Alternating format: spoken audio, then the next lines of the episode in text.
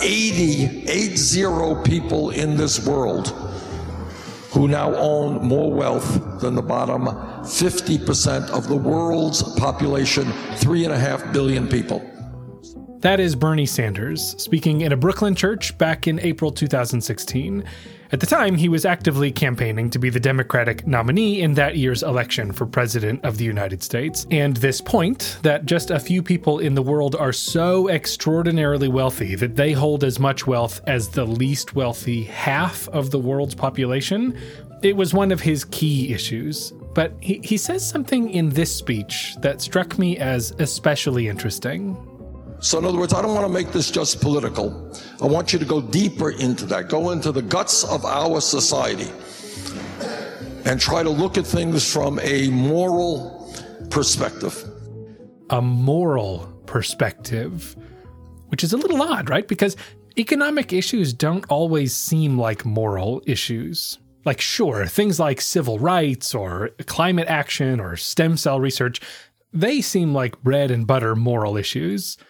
But economic policy usually feels like, I don't know, but, but certainly not a pressing moral dilemma. So, what does it matter that Bernie is encouraging people to see this issue as a moral one? Does that make sense strategically? When I was in grad school, I ran a few experiments kind of like this. I would take an issue, like recycling, that a bunch of people already agree is good, and then I would present people with arguments that might persuade them to abandon their original opinion, or, or at least start to question whether recycling really was as good as they thought it was. But before I gave them those arguments, I encouraged some people to see their pro recycling opinions as a product of their moral beliefs. In other words, I nudged them to moralize their opinion of recycling, just like Bernie Sanders was nudging people to moralize their opinions of wealth inequality.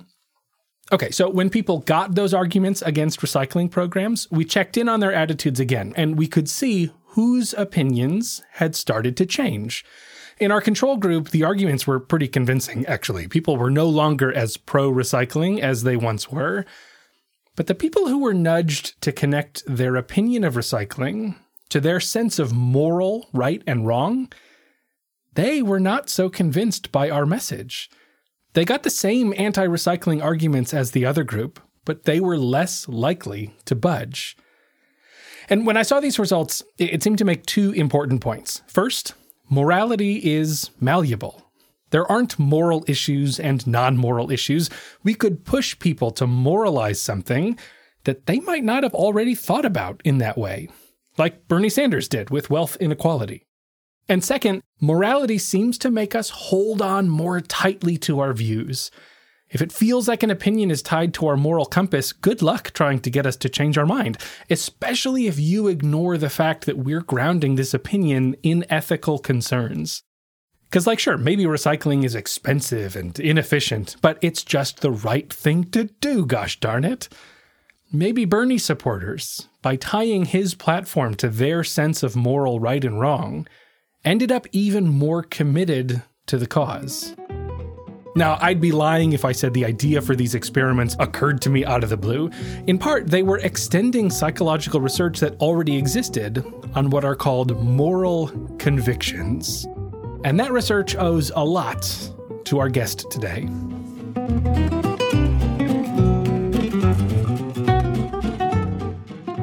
You're listening to Opinion Science, the show about our opinions, where they come from, and how they change, or how they don't. I'm Andy Luttrell, and this week I get to talk to Dr. Linda Skitka. She's a distinguished professor of psychology at the University of Illinois at Chicago, and one of the key contributions she's made to social psychology is the notion of moral convictions. It's the idea that there's no such thing as a moral issue, but that any opinion, could be one that people see as rooted in their moral beliefs. Over the years, she and her colleagues have shown over and over again that moral convictions act differently than other kinds of opinions. And as you may have figured out from my intro, th- this is a topic I am super interested in. In fact, this episode of Opinion Science is unique in that the research that I do in my academic life overlaps a lot with Linda's. I've been super interested in just how strong our moralized opinions really are, and whether there might even be times when moral opinions can change. So, d- despite a few differences in how we approach studying these questions, at the end of the day, we're interested in the same sorts of things all of this means that I was excited to talk shop with Linda. So uh, sorry if we get into the weeds more than usual for this show, but I, I think you'll find our conversation interesting. Oh, um, one other thing. For a few reasons, we decided to switch Linda's mic input partway through the interview. So don't be alarmed when her audio suddenly sounds different. I know you were going to be alarmed. So just uh, uh don't be. All right, l- let's get into my chat with Linda Skitka. So we can sort of do back and forth, and naturally, there are things we might have different views on based on the way that we've approached the same questions or just expanding on how we've done things. Um, but I will otherwise treat this, I mean, this is.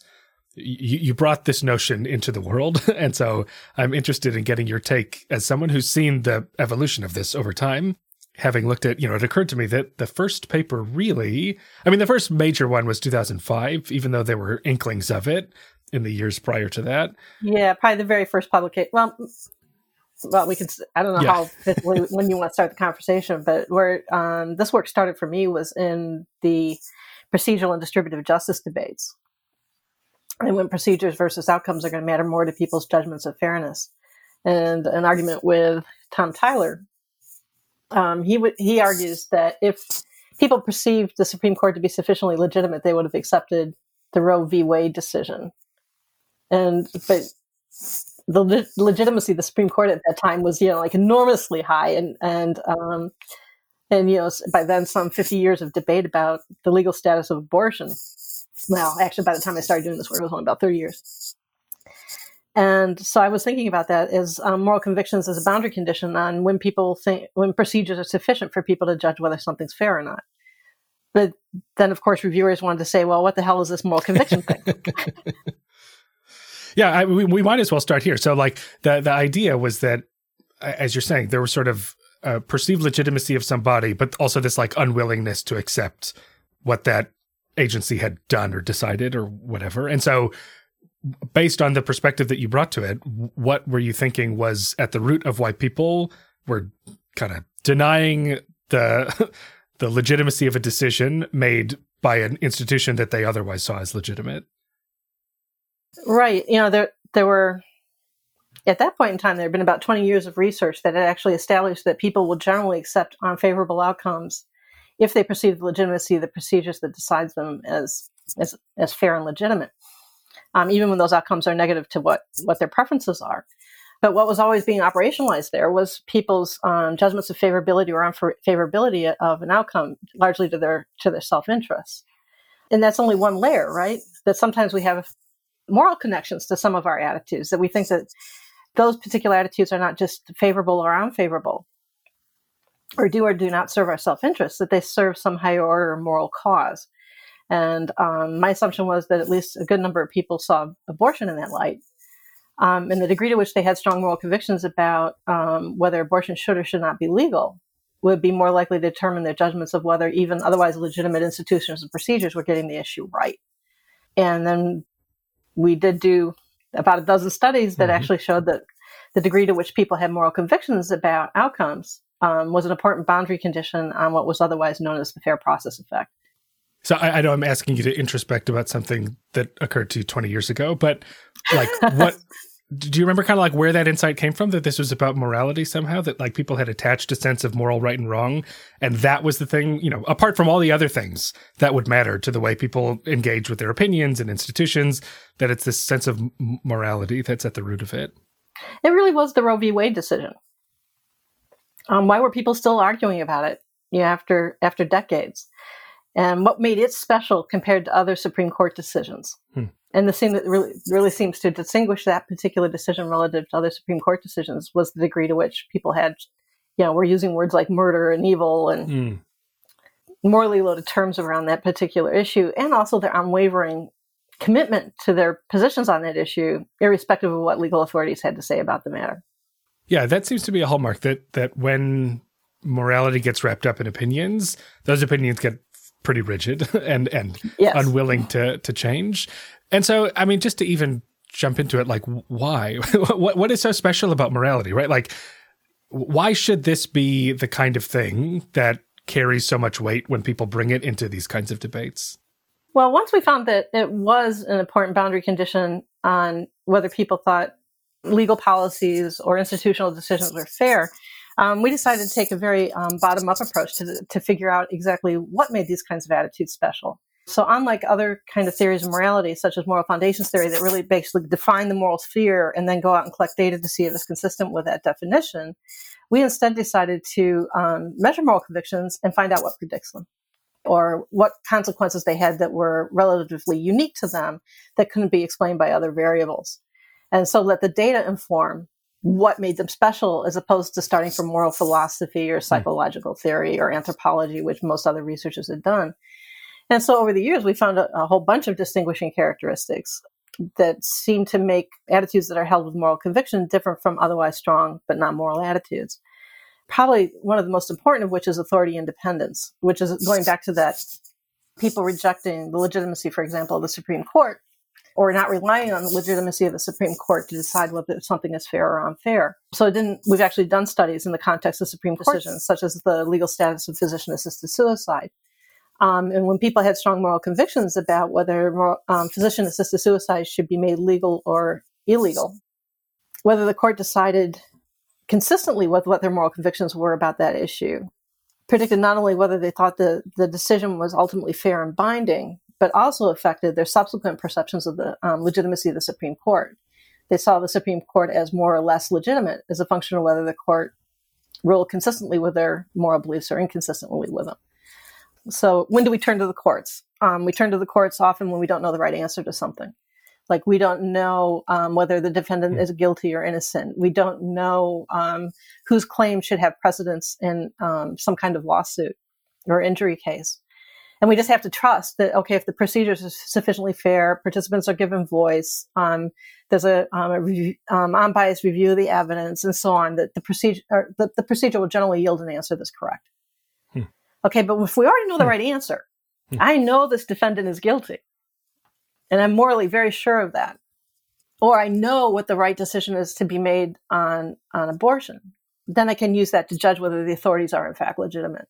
And so authority independence really is one of the key defining characteristics of moral convictions that we keep finding over and over again. Meaning it doesn't matter what they say, but I know yeah, what is right. I already know. I know mm-hmm. the right answer to this one. And in fact, I'm, I'm, deeply suspect of any procedure that doesn't come up with the right answer. Hmm.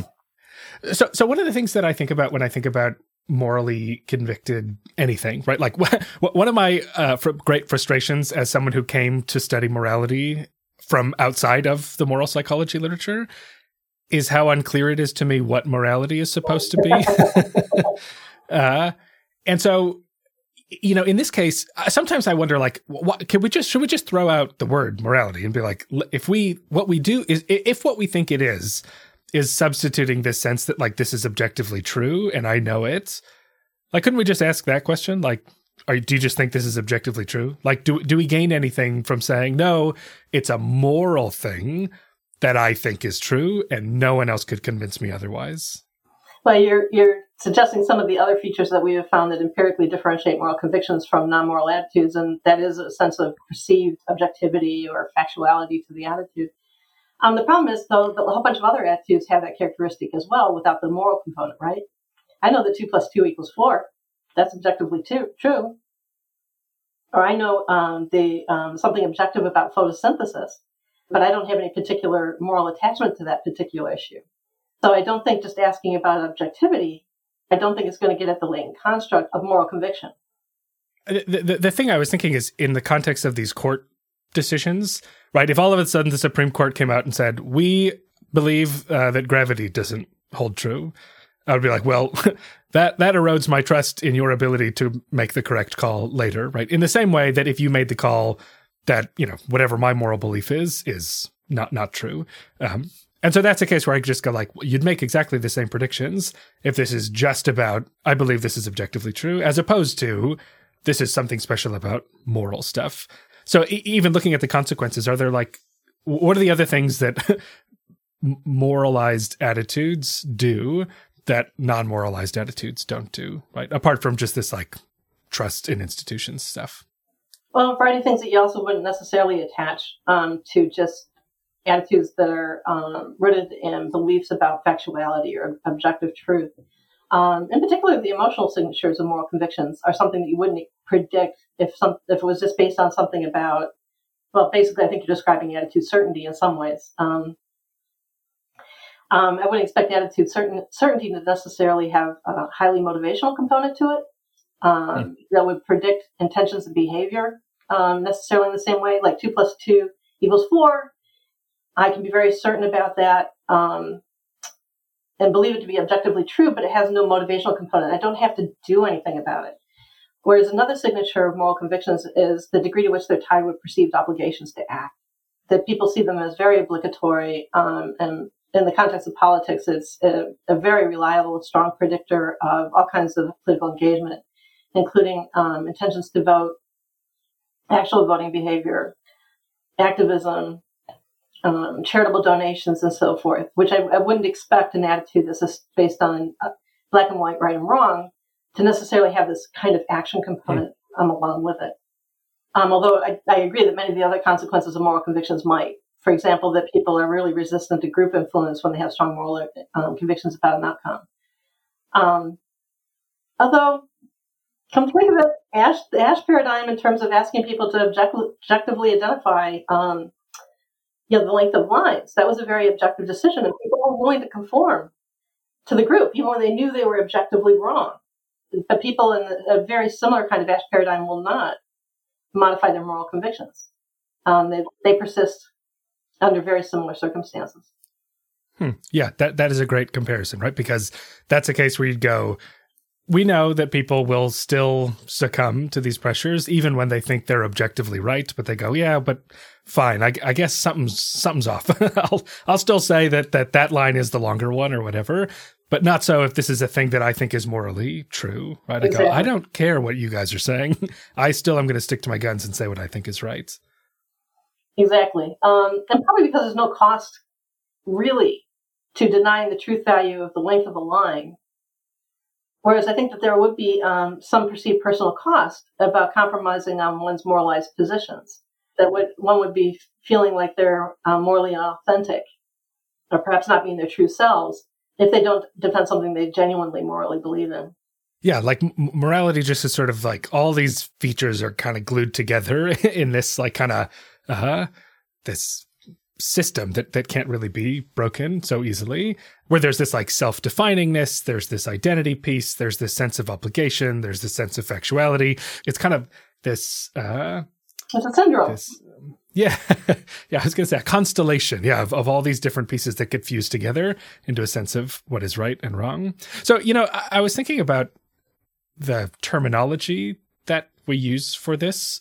I have definitely slipped into moralized attitudes. That has become kind of my preferred moniker for this stuff. But over the years, you know, in reading the, the stuff that you've done, this, these terms of moral convictions, moral mandates, moral imperatives, moralized attitudes. Ultimately, as far as I understand, the construct has stayed relatively stable over time despite those labels. But is there any, like, what is your preference these days? Um, I really like moral mandates because it allowed me to um, trim out a few words when writing about it. Attitudes held with moral conviction is a lot of words compared to a moral mandate. Mm-hmm. Um, but some political scientists yelled at me about it. Mm.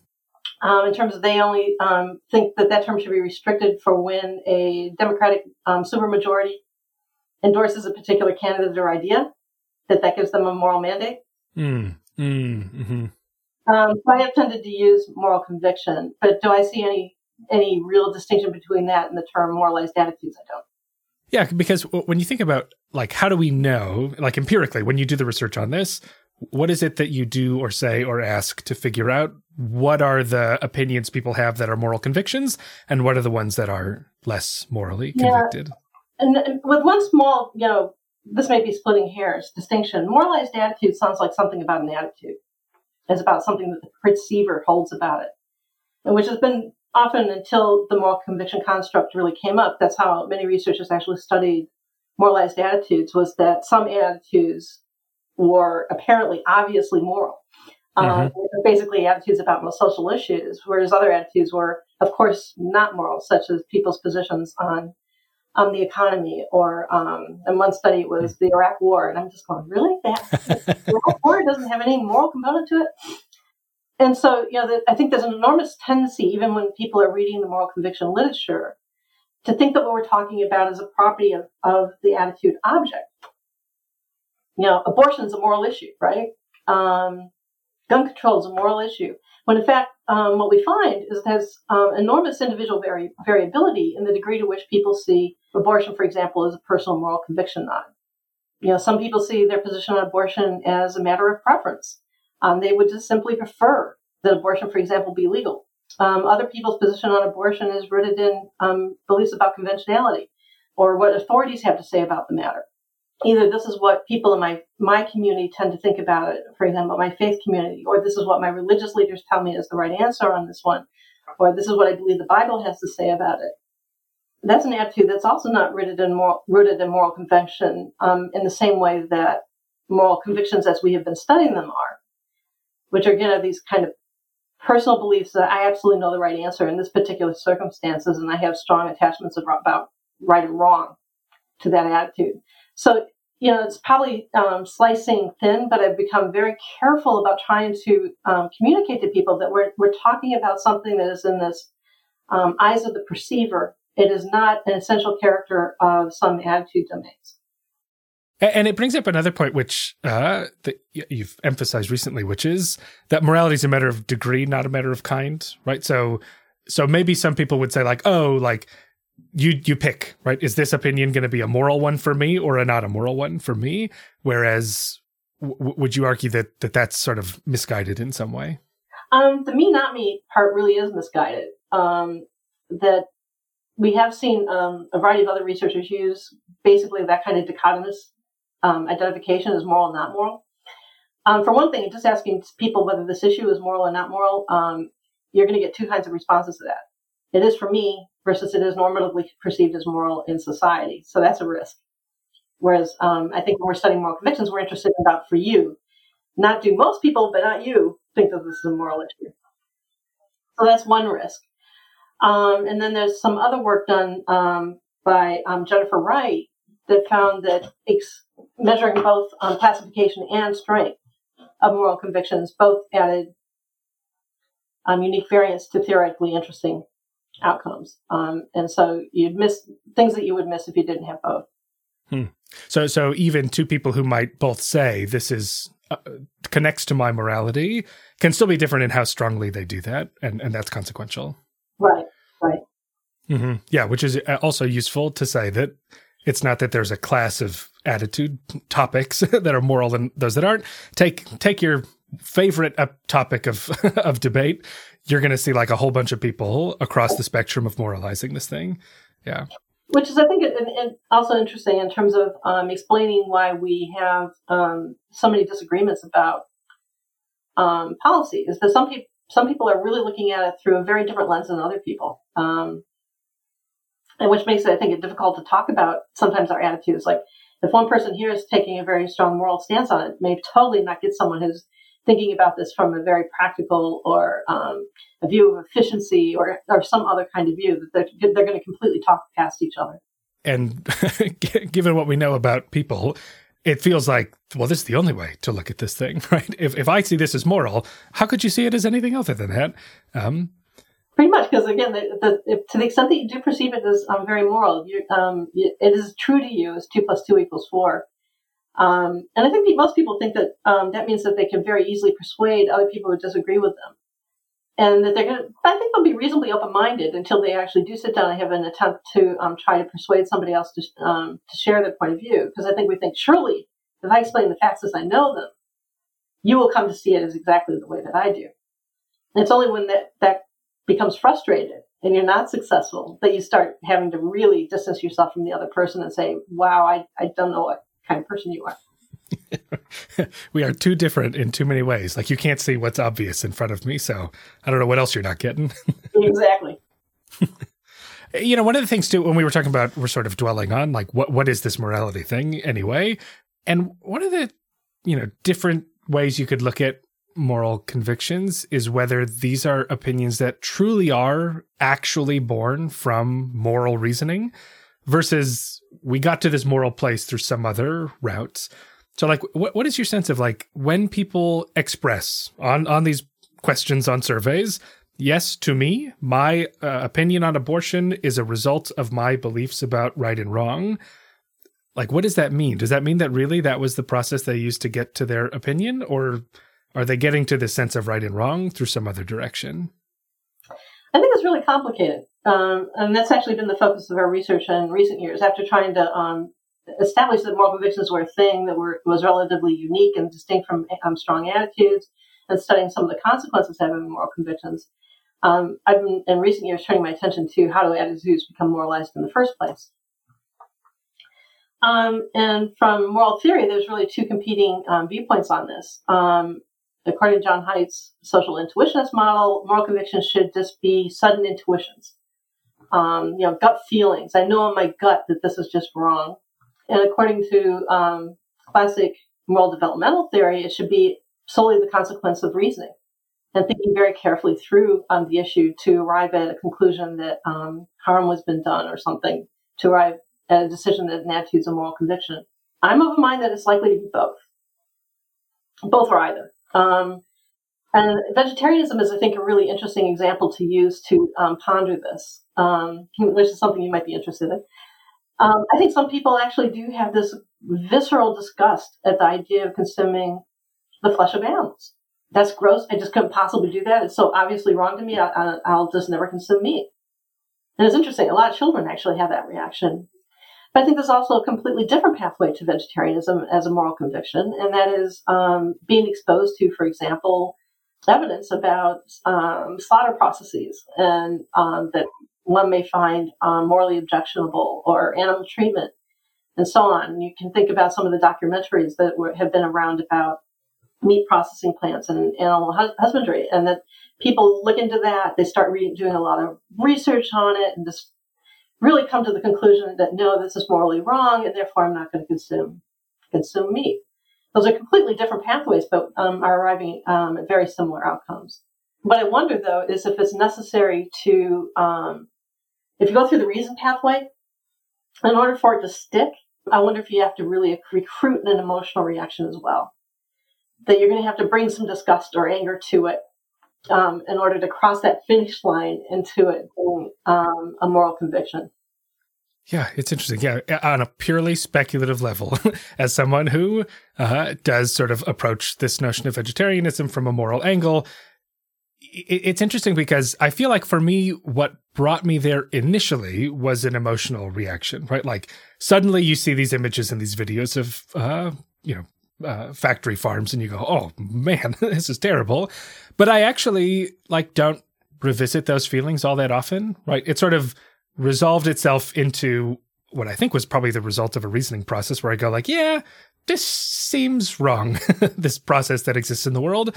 And and that became like a guiding principle more so than you know, I always what I would hear other vegetarian people be like, "Oh, I just find it so disgusting." And I go, "Man, I wish I did because I don't like actually, I don't actually have that response. Uh, and that might make it like especially easy to maintain. And, and maybe that's part of it, right? Like different routes to morality might result in sort of differences in your ability to stick to the plan or the right. longevity, right? Like you might arrive at that moralization through either of those routes, but it may be that emotional route. And we actually have some data that could suggest this that sort of predict that that becomes a more lasting moral conviction, which is interesting because it suggests that sometimes moral convictions can peter out if they're not sort of bolstered by these other processes.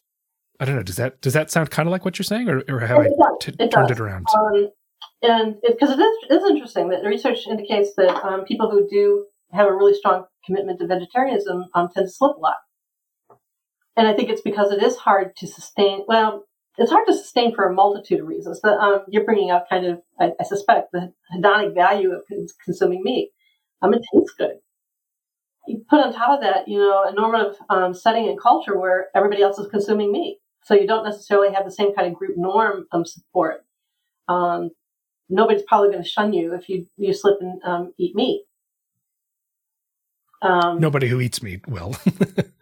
but yeah, um, but it seems really feasible to me that it probably requires uh, eventually a con- combination of reasoning and affect. Um, but to some degree, it feels like the affect is the really necessary component somewhere in that process. And, and the data is bearing that out. Um, that we're finding um, in a number of the study, a number of studies that we're finding that um, emotional changes definitely predict changes in moral conviction. Most of the time, changes in perceptions of harms and benefits, for example, don't. You know, there's, there's some exceptions, but longitudinal studies and a variety of studies in the lab, very consistent findings for emotional reactions being precursors. There's some, but not um, not very consistent evidence on perceptions of harm, for example, being a per- precursor, and considerable evidence that perceptions of harm follow rather than precede moral convictions. And, and and so all of these are predicting whether people are saying the degree to which people are saying this is moral for me, uh, and sort of crazy that this information about harm and costs doesn't do that, right? Or or doesn't consistently do that. Um, because I, I know that the the notion that emotion is wrapped up in this I think has been around for a long time, like since the inception of I think these moral convictions might matter.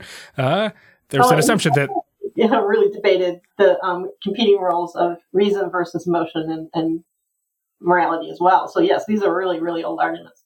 Hmm But but even for you, introducing this notion of moral conviction before the formal tests of the emotion component were there, it seemed like pl- plausibly one of the things that's making these moral convictions differ from other kinds of opinions is the emotion that people bring to it. And so over time, I guess sort of the full scope of things. To me, like this is one of the more back and forth aspects of the moral conviction model of things is sort of exactly what do we know about what emotion is doing here. So if you could summarize like what what is emotion? Like what is it doing when it comes to morals? It's going to turn out to be a really big puzzle. Um, you know, we had theoretical reasons to really expect that disgust would be a precursor to um, moral convictions, and so um, so my lab um, really started there because there was strong theory and evidence from um, how people make um, moral judgments. That is how severely wrong they think a given act is. Um, was really importantly predicted by disgust, um, including disgust that was unrelated to the actual harm behavior. Um, so we did dozens of studies in our lab where we were um, making people feel disgusted. You're so nice. You know, we did had people up to their elbows in um, Elmer's glue and gummy worms, um, and then asking them questions on that con- under those conditions compared to feeling feathers and beads. And Hmm. oh my gosh, we use fart spray. Do never, never use fart spray in your lab. You will not get it out of your upholstery. we actually repainted because of it. oh my god. we discovered that you can buy pellets um, that o- that only activate a smell when um, when air is moving over them. And one of the pellet smells that you can get is dead rat versus Hawaiian breeze. Um, we did incidental um, arousal studies um, where we had people jump rope for a while, have a pause, and then ask them their attitudes. We never ever got changes in moral convictions about anything from any of those Hmm. studies, which is again at odds with the moral judgment literature. And, and again, just to be clear, these are all ways to get people into a certain state of emotion that have nothing to do with the issue, but Right. just sort of incidentally, I feel really gross right now, or I feel really jacked up right now. None of those sort of incidental feelings seem to be spilling over into this is issue is moral or these issues are moral. Yeah.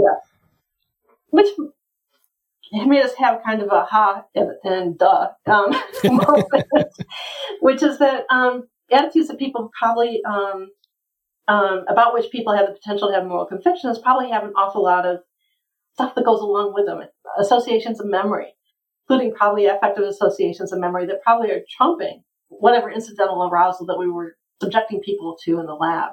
So that's when we decided to study um, and compare. Okay, what to what degree will incidental arousal of disgust versus integral disgust lead to moral conviction? Um, and what this means is we did studies where people were exposed to some disgust-evoking stimuli, some that were and were not related to the topic of abortion. So they were exposed to toilets overflowing with feces, um, you know, really gross stuff. No harm implicated in it. They were exposed to um, vivid images of mutilated animals that were bloody, um, but still non-human related harm. Okay, but they had harm and they were also disgusting. Hmm. Um, then in other conditions, they were exposed to um, photos of aborted fetuses. And all this was done in a task where they were where the images were going to be presented either super fast and outside of conscious awareness, versus slow enough where they would have some conscious awareness of what they saw. And we had a control condition where they just saw pictures of office objects. People, even when they were presented these images super fast, um, like outside of conscious awareness, could were very accurate in terms of whether they saw a word or a picture. So they were, you know, they were recognizing something. But in that condition, we got no changes in moral conviction as a function of what they were exposed to, whether the hmm. images were related to the attitude object or independent of it. However, when um, the images were presented at supraliminal, that is where people would have the ability to detect what they saw, even though it was still going by really fast. Um, under those conditions, it was only the images of aborted fetuses that moved around um, moral convictions. Subsequent follow up tests to that, we actually um, compared harm anger, and disgust. Um, and what those results revealed is that still the changes in moral convictions were unique to being exposed to something that was related to the entity we're trying to affect. That's the aborted fetuses. And what mediated that effect was not harm, it was not anger, but only disgust. So this is leading us to believe that, again, that emotions are, are really important and that harm, um, it seems to be much more hit and miss. Mm-hmm. Um, but lest we think that disgust is the only thing that can moralize, other research has found other emotions can moralize as well. For example, we did a longitudinal study in the context of a presidential election. We had already known um, from previous research that over the election cycle, people's attitudes about presidential candidates tend, tend to become stronger moral convictions over the election cycle. So we decided to do a longitudinal investigation to find out what predicted those changes. And we had several possible contenders. We had um, fear, threat, anger. Um, we also measured um, perceived harms and benefits of electing um, the different candidates. Changes in um, enthusiasm, I'm sorry, enthusiasm was another one. Changes in enthusiasm towards um, one's preferred candidate predict increased moralization over repeated, you know, repeated time points over the election cycle. Hostility towards one non-preferred candidate increased moral conviction over repeated points in the election cycle. Changes in harms or benefits, um, fears of threat did not.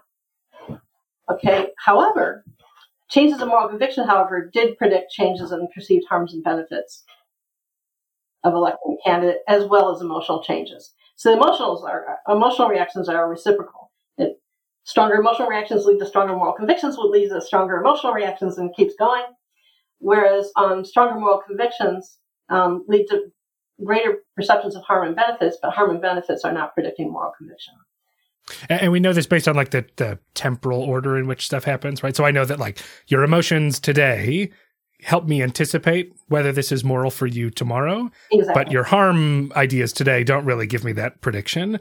But once you've seen this, once you've started to start see these candidates uh, in a more moral lens, that then anticipates your reactions to your your perceptions of harm and whatnot, right? And also those emotions, right? So we we have some sense of loose sense of causality where we can say in this sort of in the time frame these are happening in your feelings are coming before the changes in moralization so we sort of get a sense that it's those things that are sort of kickstarting this process exactly the idea that emotion is very strongly connected to moral convictions is absolutely solid which emotions is a really interesting question and complicated. Lots of emotions are involved. So it sounds like the the story of what emotions are doing in this process has has changed over time. My, my other question I had for you was, you know, in the span of time you've been studying moral conviction, are there aspects of that process that you've changed your mind about? Like, do you think about moral conviction any differently today than you did when these uh, questions about the legitimacy of the Supreme Court were first flowing through your head? Yeah, I would say yes. I didn't expect actually that the um, the theoretical predictions, the, the, things that you would predict would be related to moral conviction, were going to line up quite so neatly. Hmm. I was very open minded. Um, well, no, I wasn't. I really thought harm was going to be way more important. I thought harm was going to be um, as a precursor. Um, and, and have been consistently surprised that it very inconsistently is. I'm not surprised at you know emotions are you know intimately involved, but the exactly how emotions are involved is um, is very interesting. And as a social scientist, um, we know that many times things don't work out in our research. You know that I've been very very surprised in moral conviction research about how consistent the findings are. These findings are very easy to replicate, and it's pretty rare that we don't get get some effects. Yeah, I've certainly found for as simple as this thing is to measure, like, like, it doesn't take much at all, but it it it does. I mean, I've independently I can attest that just asking people about whether this is something that they've connected to their sense of moral right and wrong is a pretty potent probe to get at something that matters to people um, and that predicts the, the ways in which they engage with this issue, other people changing their own minds, uh, reflecting over time on the issues that matter to them. Uh, it is. I have to imagine, right? When you first sat down to write out a couple questions to throw in a survey, you, you might not have anticipated that they would be so generative. um, you know, I did think that maybe asking about the moral relevance of an object would be different than its favorability. Hmm. Um, that much I, I, was willing to bet on. Um, I still wasn't willing to bet, though, that it was going to be distinguishable from um, the more usual dimensions of attitude strength that, that um, researchers have studied, such as um, centrality, certainty, um, importance, and so on. So the, the, finding that it very consistently does seem to be capturing something else, more, uh, you know, it's certainly related to those constructs. Um, but cannot be perfectly explained by them, I think is really fascinating. And, and to be honest with you, that was a surprise. Hmm. Very cool. Well, I just want to say thanks for taking the time to walk us through the world of moral conviction. And uh, it sounds like uh, this program of work isn't over. There, there's more still to come. Plenty. thanks again.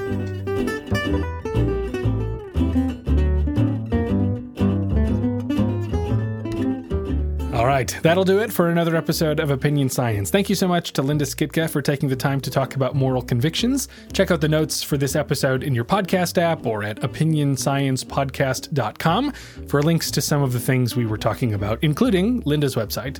Thank you to everybody who's already rated and reviewed this podcast online. If you haven't done that yet, it just takes a minute. If you're an Apple Podcast user, for example, you can do it like right now, right in the thing you're using to listen to this it, helps people find the show and trust it enough to give it a listen. And your support so far has been super great.